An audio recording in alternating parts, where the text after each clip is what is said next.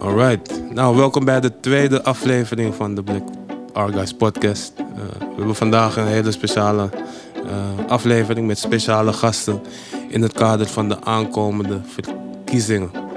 Uh, afgelopen jaren hebben we uh, ja, toch wel pittige debatten georganiseerd in de aanloop naar de verkiezingen met verschillende Afro-Nederlandse Tweede Kamerkandidaten. Nou, dat kan nu helaas niet vanwege de coronamaatregelen. Maar gelukkig konden we vandaag wel deze podcast uh, opnemen. En dat doen we met een aantal bijzondere gasten. We hebben te gast, nou, wie kent hem niet, Quincy Gario. Uh, nou, bekend van ja, diverse uh, activiteiten. Ja. Waaronder soortenpies racismecampagne. Maar vooral ook als kunstenaar. En tegenwoordig de nummer twee op de lijst van bij één. Daarnaast Milka Yemane. Um, misschien niet voor iedereen in ons netwerk bekend. Dus we leren je graag kennen straks. Maar jij staat op de lijst van GroenLinks. En mijn geweldige co-host voor vandaag, Raisa Biekman. Laten we beginnen met een korte voorstelronde. En dan gaan we lekker met elkaar in gesprek over de aankomende verkiezingen. Zullen we bij jou beginnen, Raisa? Ja, dankjewel uh, Mitchell. Uh, nou ja, ik ben Raisa Biekman, voor degenen die mij niet kennen. Um, eenendertig jaar geboren en getogen in Den Haag. Uh, en van huis uit politicoloog en bestuurskunde, uh, bestuurskundige. En uh, altijd een passie en interesse gehad voor alles wat met politiek te maken heeft. Dus als er verkiezingen zijn, of ze nou hier plaatsvinden in Nederland, of Suriname, anywhere, dan uh, probeer ik zoveel mogelijk te volgen. dus uh, dat, is, uh, dat is wie ik ben, in het kort. Yes. Welkom, good to have you here. Yeah. Milka, yeah. Ja, uh, hi allemaal. Mijn naam is uh, Milka, Milka Yemane. Ik ben uh, uh, niet geboren in Nederland. Ik kom oorspronkelijk uit Eritrea. Eritrese Nederlandse, opgegroeid in Assen. Uh, gestudeerd in Rotterdam, ook in New York. En nu alweer zo'n vier jaar woonachtig in Amsterdam. Ik ben ook politicoloog en ik ben directeur van Stichting Lemmat. En hou me veel bezig uh, via mijn stichting met heel veel migratie- en integratievraagstukken. Mm. Welkom. Quincy, voor degenen die je misschien niet kennen. Ik, uh, nou, ik, ben, ik ben van huis uit dichter. Uh, spoken word uh, dichter. Uh, beeldend kunstenaar geworden. Um, en um, ik ben op dit moment bezig met heel veel kunstwerken over decoloniaal herinneren. Dus waaronder ook werken met mijn familie. Um, en met heel veel vrienden. Dus op dit moment is er ook een uh, werk van mij te zien samen met Patricia Kaarsenhout in het Bonnefante Museum. Uh, bij de tentoonstelling Said Loud. Dus uh, voor de mensen die zoiets hebben van oeh, uh, dat wil ik nog wel even checken. Dat kan, zodra de musea weer open zijn. Want deze tentoonstelling staat tot en met uh, eind april nog daar. Oké. Okay. Okay. Nou, hopelijk uh, mogen we snel weer gaan kijken. Precies. Ja. Ja. Um, nou, jullie hebben dus verschillende achtergronden. Zo qua, qua, qua discipline. Uh, en qua politieke partij. Um, Quincy, laten we bij jou beginnen. Uh, mensen kennen je van, nou, vanuit verschillende hoeken natuurlijk. Ja, ja. Maar je staat nu uh, op de lijst voor bij één. En er is zelfs een kans dat je erin komt als mensen voldoende gaan stemmen. Ja. Hoe, hoe, hoe is de keuze op bij één gevallen? Waarom heb je voor bij één gekozen? Nou, dat begon eigenlijk hier. Um, in in uh, de vereniging Ons Suriname. Er was in twintig vijftien um, natuurlijk het moment van Sylvana bij De Wereld Draait Door. Dat ze met Martin Simic aan tafel zat. En hij zat te vertellen over um, Afrikaanse vluchtelingen die aankwamen. En hij noemde best wel een soort van racistische term. En zij vroeg van, hé, hey, waarom gebruik je die term? En de hele wereld viel over haar heen. Hele wereld, uh, hele Nederlandse wereld, laten we het zo stellen. En wij um, waren toen de tijd bezig samen met um, Okan en met Enar. En Okan is overleg gegaan Caribische Nederlanders. En mm-hmm. Enar is de European Network Against Racism. En er was een boekje uitgebracht waarin jij ook staat. Mm-hmm. The Visible Invisible Minority. Klopt. En wij dachten, dit is een perfect moment om dat aan te bieden aan iemand die op dat moment iets heel tofs had gedaan. En mm-hmm. dat was dus Sylvana. Nou, Sylvana komt dus aan. En ik ken Sylvana alleen als, weet je, T M F-presentator, uh, Dansen met de Sterren, boekenprogramma, een soort van tv Hilversum royalty, bij wijze van spreken. Mm-hmm. Dus uh, ze komt binnen, ze accepteert het boek en ze doet een praatje. En vervolgens zijn er vragen van het publiek voor het panel dat na haar zou komen. Wat doet Sylvana? Ze pakt de microfoon En ga die vragen dan nemen van mensen in het publiek. Ik dacht, wacht even, wat, er, er gebeurt hier iets wat ik niet had verwacht. Mm-hmm. Um, er is een down-to-earthness, er is een manier van kijken, een gemeenschapsgevoel die ik heel belangrijk vond. En van wat ik van haar heb gezien daarna en hoe zij bijeen heeft opgebouwd, dacht ik van, hé, hey, dit is wel heel tof om actief bij te zijn. Ik begon eerst met um, een beetje meedenken met campagnedingen, nadenken van, oké, okay, wat kunnen we doen? En toen kwam die oproep en toen zeiden mensen binnen de partij, ja, als jij je niet aanmeldt, dan meld ik je zelf aan. En toen dacht ik, oké, toen kon ik het niet meer zeggen. Right. En um, nou, het zijn natuurlijk meerdere partijen waar je je bij had kunnen aansluiten. Nee. Alleen bij een.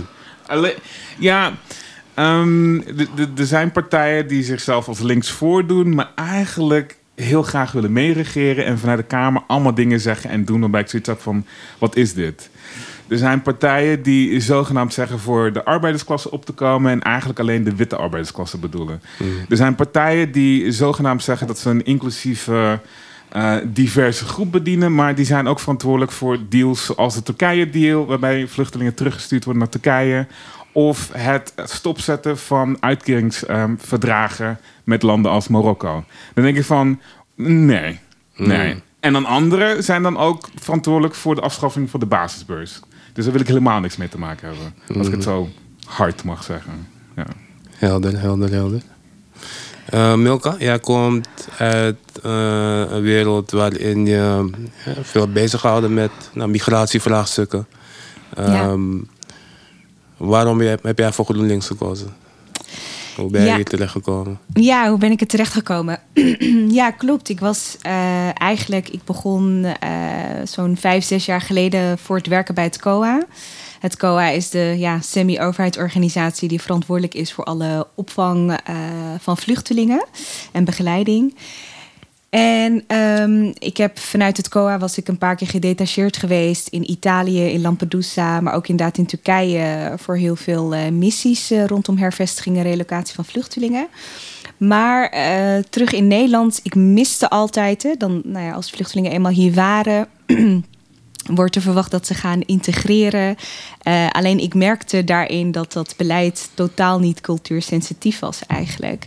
En ik dacht, ja, ik moet iets doen met uh, mijn persoonlijke ervaring eigenlijk. Dus het feit dat ik zelf ook uh, die achtergrond heb gehad, maar ook zeg maar die... Uh, hè, ik zeg altijd, die diaspora heeft echt een bepaalde bijdrage die ze kunnen leveren aan dit soort vraagstukken. Door bepaalde expertise die je eigenlijk ja, natuurlijk bijna opbouwt. Om echt uh, mee te denken over passend integratiebeleid, waardoor vluchtelingen veel meer een eerste stap kunnen gaan zetten.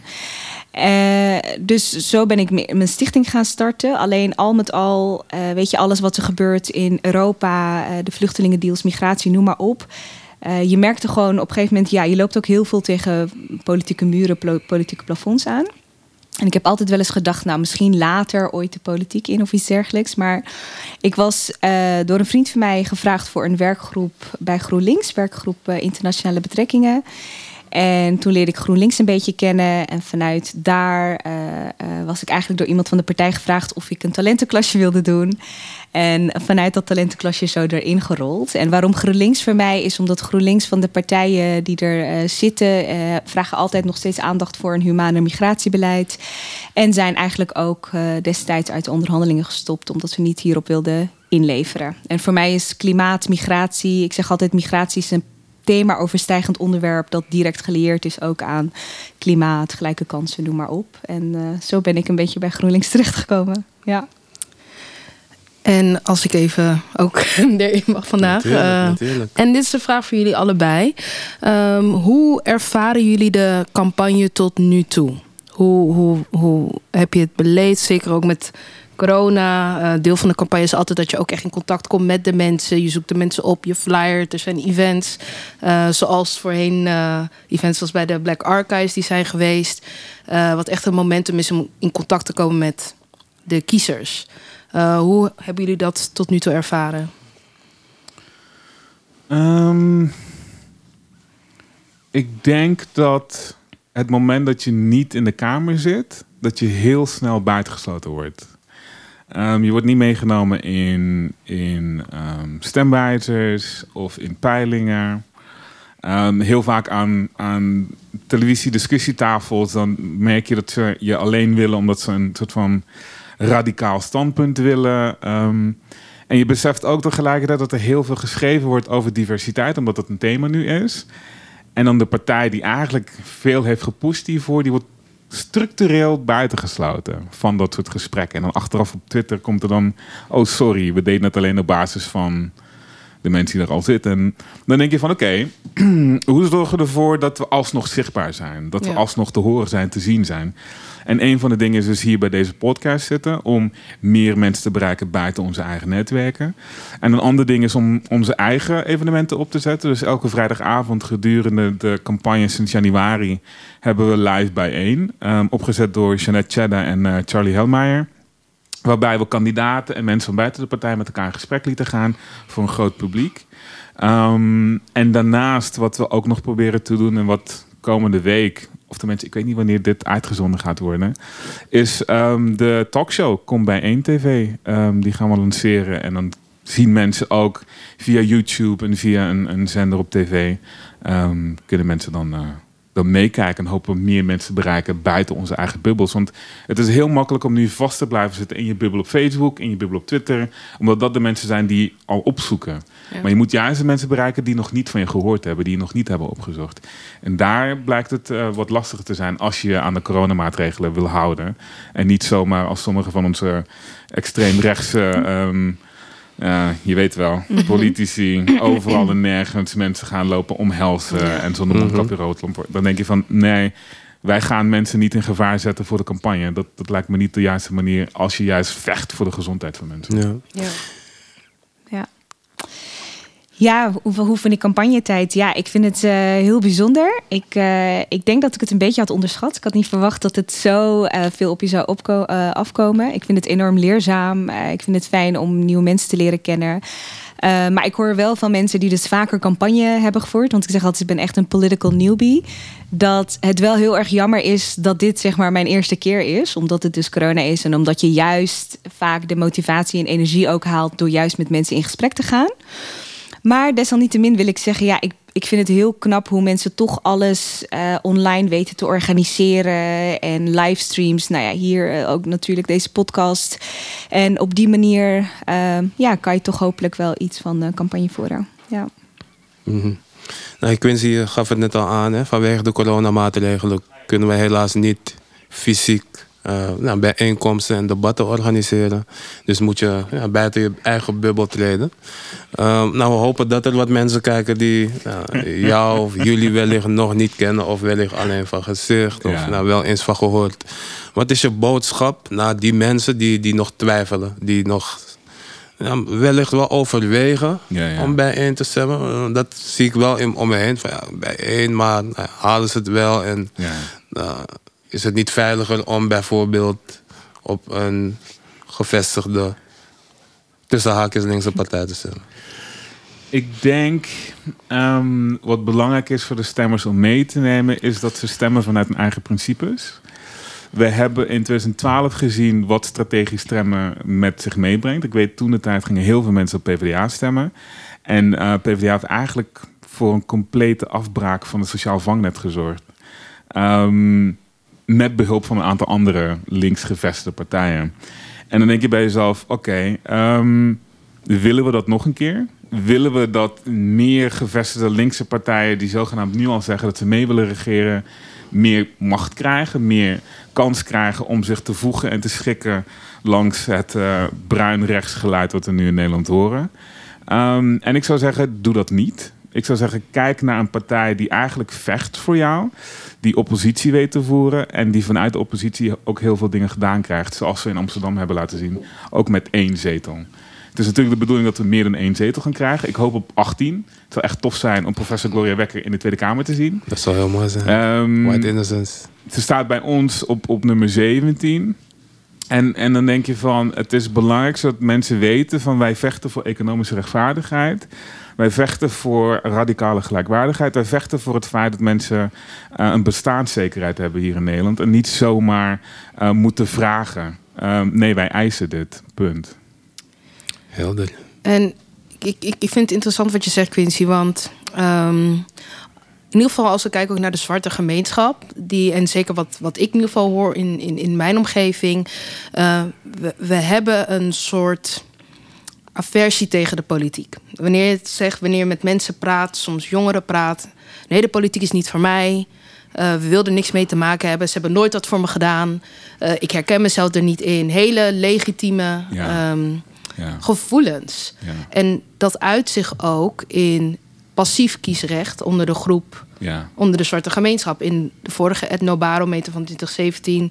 Uh, toen werd er alleen ja, uh, mensen van Surinaamse komaf en Antilliaanse komaf meegenomen. Dus alle andere uh, afro-diaspora niet per se. Ja, ja. Maar dan zie je een opkomst van de helft ja. van de stemgerechtigden.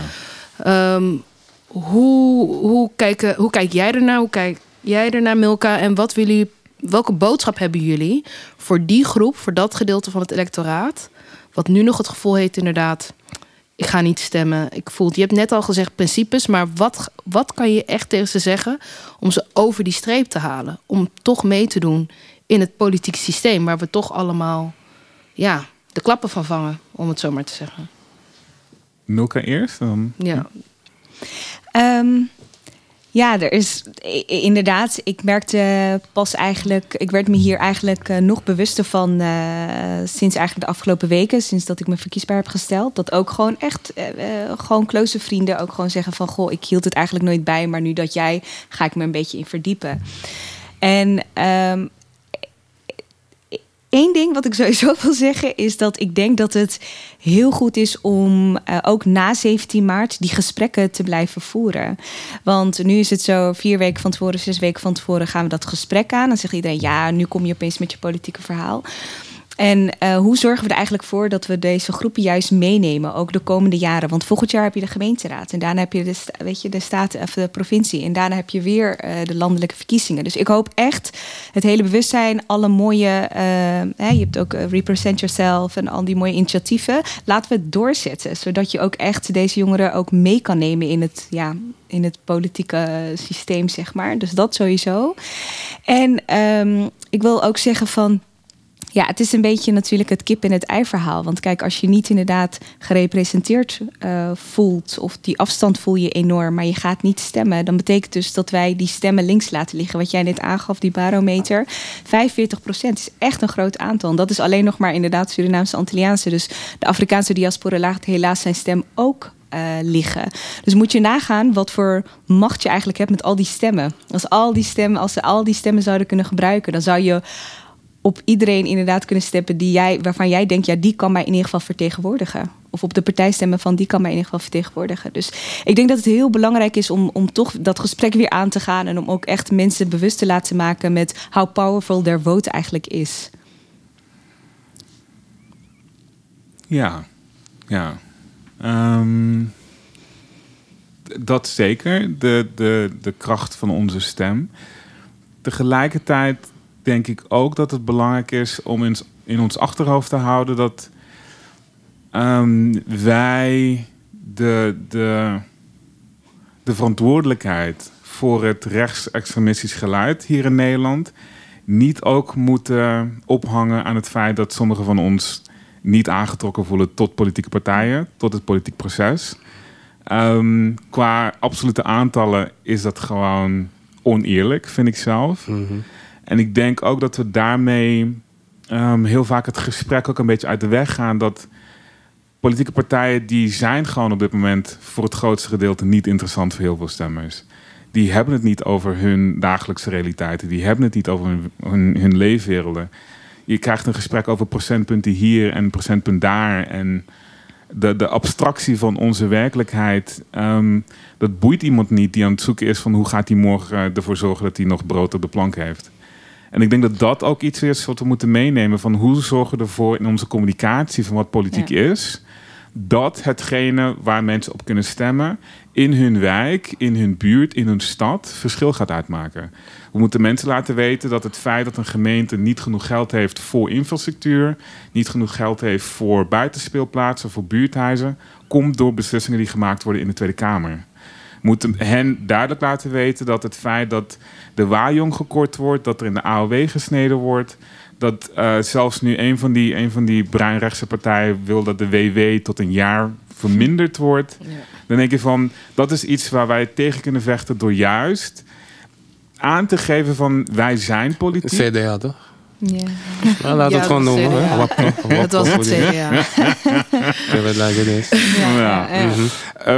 Um, ik, ik zou zeggen, mensen moeten weten van ons bestaan als zwarte mensen in Nederland is al politiek. Er wordt al over ons gesproken of we daar zijn of niet. En dan is de keus van, oké, okay, wil ik daar zijn? En niet om te legitime- legitimeren wat er gebeurt. Mm. Maar om juist oppositie te voeren tegen wat gedaan wordt. Tegen ons allemaal. En ik, was la- ik kreeg laatst nog ook de vraag van um, het koloniaal verleden. En, en heeft dat nu nog steeds betrekking op hoe we zitten? En ik heb zoiets van, we zijn nog steeds in een koloniale situatie. Wat voor ons allemaal gevaarlijk is. Niet alleen voor mensen met meer pigment. Niet alleen voor mensen die uit verre oorden komen. Maar ook voor mensen die hier gewoon in Nederland geboren en getogen zijn. En zich Europees voelen en wit voelen of wat dan ook. Het is een afbraak van onze gemeenschap. Het is een afbraak van wat het betekent om samen te leven in dit land. En daar moeten we tegen vechten. En daar moeten we een hele sterke oppositie tegen hebben. Helder, helder, helder. Milka. Um, Uh, het verscheen een heel interessant artikel. Waaruit uh, ja, bleek dat je samen met een aantal andere kandidaat, Kamerleden, een, een, een collectief hebt opgezet. Genaamd de Dodge Squad. Ja. Kan je daar wat meer over vertellen? Wat houdt het in? Jazeker.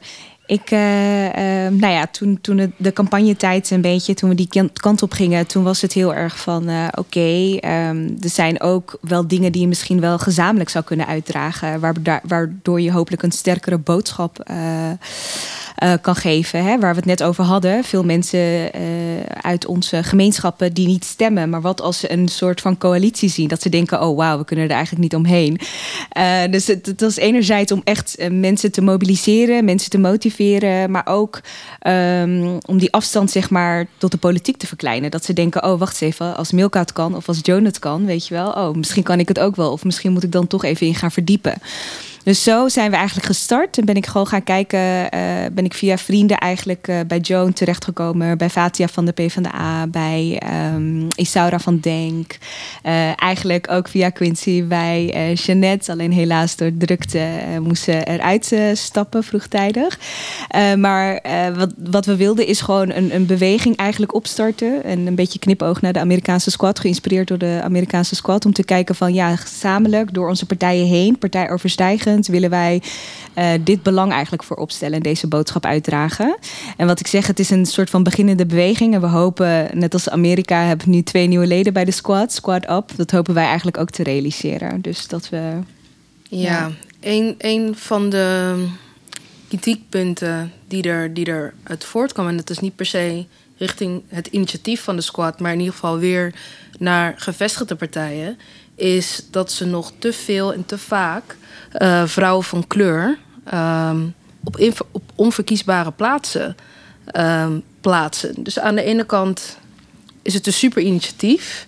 En het is mooi om, om, om uh, die sisterhood te zien. Maar dan raak je bijna ook een beetje gedemotiveerd ervan... als je dan vervolgens op de kieslijsten kijkt... op welke plaatsen um, jullie staan. Hoe, hoe ga je om met die, met die feedback? Ja. Dan zeggen we eigenlijk meteen, maar we zijn verkiesbaar. We mm. hebben maar zeventienduizend stemmen nodig. Mm. En we hebben net erover gehad dat vijfenveertig procent van onze mensen niet stemt. Dus je moet nagaan dat als iedereen die stemmen zou gebruiken... dan zouden wij er sowieso al met z'n vieren, ook al staan we op deze plek erin kunnen komen... en nog meer zelfs. En dus dat is, het laat ook weer zien, zeg maar, denk ik...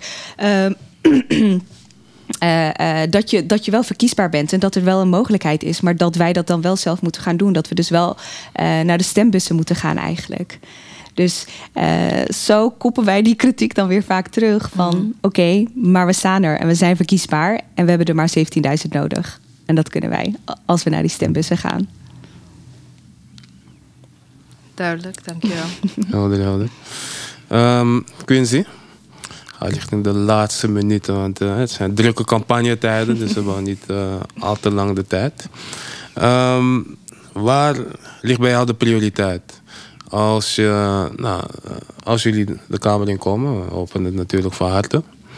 Uh, wat, wat, wat zijn de topprioriteiten vanuit bij één? Wat zijn nou dingen waarvan jullie denken, oké, dit willen wij echt op de agenda zetten? Alles. Het hele programma. het, het hele programma. Ja. En ik zeg het dan misschien met een glimlach. En um, het klinkt dan misschien onrealistisch voor mensen. Maar het is allemaal met elkaar verbonden. Mm. Um, huisvesting, woningen is verbonden met internationale handel. Het is verbonden met um, ontwikkelingssamenwerking. Ontwikkelingssamenwerking is verbonden met landbouw, met gezond eten. Milieu is verbonden met onderwijs. Het is allemaal met elkaar verbonden. En ik denk dat het moment dat wij echt gaan kijken van willen wij een ander systeem, dan moeten wij ook uit die gescheiden werelden heen stappen. Dan moeten we niet uh, uh, zogenaamd doen van hey, als je het over huisvesting hebt, dan heeft het niet te maken met landbouw, of heeft het niet te maken met economie. Er zijn heel veel kantoorpanden die gewoon leeg staan, die gewoon woningen kunnen worden. Maar dan moeten we bestemmingsplannen aanpassen. Dan moeten we op een andere manier ermee omgaan. Er is heel veel uh, voedsel wat andere landen ingestuurd wordt, waardoor hun economieën kapot gaan. zeventig procent van wat wij in Nederland produceren aan landbouw wordt niet in Nederland benut. Is voor export. Nou, wat, wat doet dat met het feit dat een ander land vervolgens zijn economie helemaal naar de, naar de malamiezer ziet gaan? En mensen moeten dan vertrekken om aan hun Uh, levensbestaan, bestaanszekerheid te kunnen voldoen. Het is allemaal verbonden. En ik denk dat bijvoorbeeld mensen zien mij en die denken van oké, okay, dat is een kunstenaar, die komt van Caribisch gebied. En dan moet ik wel toegeven van als ik mijn maiden speech, dus de eerste speech die je maakt in de Tweede Kamer zou doen, dan zou ik dat wel willen doen in de Commissie voor Koninkrijksrelaties of in de Commissie voor uh, Kunst, Cultuur en Media. Mm. Want ik denk dat in beide plekken um, gesprekken gevoerd moeten gaan worden over waar hebben we het nou precies over. En ik denk ook dat het belangrijk is dat mensen weten, op dit moment in de Commissie voor Koninkrijksrelaties zit er niemand van de Antillen. Mm. Ja. Of, ik moet, of ik moet zeggen voormalig Antillen, maar eigenlijk geografisch ja. nog steeds de Antillen. Er zit niemand daarin. En ik had vanochtend nog een, uh, een uh, debat met uh, Chris van Dam van het C D A. En die stond gewoon te verdedigen dat ze dertig miljoen hebben gegeven voor een, voor een nieuwe gevangenis op Sint Maarten. En dan denk ik van, maar dan pak je het probleem van criminaliteit op die eilanden niet aan. Mm-hmm. Dan, dan pak je armoede niet aan. Ja. Dan pak je structurele ongelijkwaardigheid niet aan van de relatie tussen Nederland en de eilanden. En ook met kunst en cultuur. Uh, contactberoepen mogen niet aan de slag. Um, musea dan. Hoe zit het met kunstenaars? Hoe zit het met Z Z P'ers in, in die sector? Hoe zit het met dat er heel veel mensen zijn die Tozo niet konden aanvragen omdat ze een dag te laat waren of een komma hier verkeerd hebben gezet? Waar zijn die gesprekken nu? En die hoor je niet. Want het gaat dan zogenaamd goed met Nederland en van alles nog. En dan denk ik van nee, we worden nu voorbereid voor een, nog een periode van bezuinigingen. Mm. Want dit is gewoon een, een economische catastrofe voor de hele wereld. En wie gaan de klappen weer vangen? Zeker. Dat zijn wij. En we moeten, we moeten juist ervoor zorgen dat we mensen in de Kamer hebben die daar tegen gaan vechten. En a- gaan aangeven van, weet je wat? Die deal met Unilever, die deal met Shell, daar kunnen we wel een paar miljard minder van. Zodat wij alsnog blijven investeren in wat de dagelijkse realiteit van mensen die hier wonen, werken, um, verbetert. Dit land moet functioneren voor ons allemaal. Dus voor mij, mijn, mijn belangrijkste punt als ik in de Kamer kom, is om het land te laten functioneren voor ons allemaal. Mooi. Schrijf, Mooi schrijf. gezegd. Jij ja, nog een laatste vraag van Milka. Ja, wat zouden jouw portefeuilles uh, of ja. thema's zijn, commissies waarvan je echt zegt, zodra ja. ik in de Kamer kom, is dat het eerste wat ik wil aanpakken? Ja, ik denk dat, uh, dat Quincy natuurlijk al heel veel heeft gezegd. Uh, daarop aanvullend is migratie voor mij een heel uh, belangrijk onderwerp. Als we kijken naar de afgelopen vijf jaar, hoe we dit hele uh, vraagstuk van migratie en vluchtelingen enorm hebben gedehumaniseerd, Uh, dan is dat het eerste waar ik echt keihard voor wil vechten. Dus de situatie in Libië, waar nog steeds vluchtelingen in kelders zitten, Uh, verkracht worden door mensensmokkelaars. Frontex, het Europese uh, agentschap, die gewoon weer boten terugduwt de zee in, de zogenaamde pushbacks. Uh, vandaag weer een brand uh, um, weer een brand in Moria in de Griekse eilanden. Uh, allemaal door wanbeleid, door uh, geageerd eigenlijk, uh, door angst en door, wat ik zeg, gewoon heel veel verhalen die gewoon niet waar zijn. Dus als ik één ding keihard voor wil vechten, is zeker een uh, stuk humaner migratiebeleid aan de buitengrenzen, maar zeker ook hier op nationaal niveau. Hè, waar we het over hebben, uh, toen zeg maar met de toeslagenaffaire uh, eigenlijk heel erg sterk naar buiten kwam hoe enorm Uh, de overheid acteert vanuit wantrouwen. Nou, dat zie je helaas in heel veel overheidsinstituties terug. Dat zie ik eigenlijk ook bij de I N D terug. Eigenlijk gaat de men er al van uit dat je ook daar weer een soort van fraudeur bent. Dat je niet echt een vluchteling bent. En ik ga je op zo'n manier verhoren uh, om dat eigenlijk te ontkrachten. Dus ook daarin, in die hele asielketen, denk ik, het feit dat er nu enorm lange wachtrijen zijn, Uh, dat er weer wordt bezuinigd als die instroomlaag is. En het systeem klopt gewoon niet. Dus in Nederland niet, zeker de buitengrenzen, daar zijn we gewoon schuldig aan mensenrechten schendingen. Um, dat is denk ik het eerste waar ik me keihard uh, voor zou willen inzetten.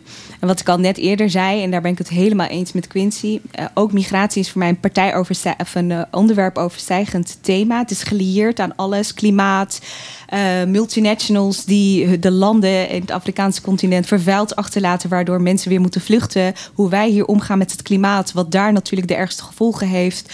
Uh, waardoor we te maken hebben met watertekorten, uh, verwoestijning van land.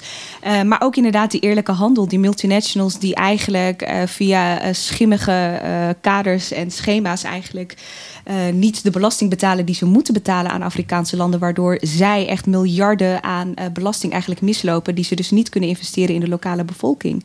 Dus al die thema's zijn natuurlijk gelieerd met elkaar. En dat wijst ook hier, weet je, ergens in onze geschiedenis hebben we ook iets te maken gehad met migratie, wat we nu zien soms in gelijke kansen of, of in uh, racisme en uitsluiting. Dus voor mij is ook dat, denk ik altijd, ja, ik ben er heel erg voor eens dat we gewoon veel holistischer moeten kijken naar alle onderwerpen. Het heeft inderdaad allemaal met elkaar te maken. Ja. Alright, dankjewel.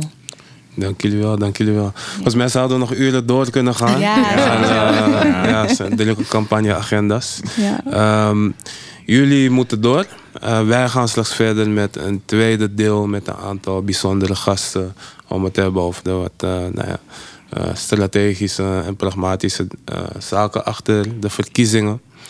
Um, dus check straks deel twee. We hebben al, denk ik, hele mooie tips gekregen. Duidelijke inzichten over waarom je eventueel op deze interessante kandidaten en partijen zou moeten stemmen. En wat je ook doet, ga sowieso stemmen. Ja, check je mensen, check je familie, check je vrienden die ja, zeggen van nee, het is niet voor mij. Misschien denken ze het is niet voor mij. Of hebben ze geen zin om met de politiek te bemoeien. Maar de politiek bemoeit wel degelijk met jou en je familie. Dus yes, ga dus stemmen. Op dit zeker. moment zijn er gewoon nul... nul komma nul Afro-Nederlandse, ja. ofwel zwarte Kamerleden. Daar moet gewoon verandering in komen. Dus laten we met z'n allen gaan stemmen op vijftien, zestien en zeventien maart. En check de volgende, het volgende deel van de podcast. Yes. Yeah. Thanks voor de uitnodiging. Dank jullie wel. Thanks for coming. Ja. Dank voor jullie komst. En veel succes nog de komende dagen.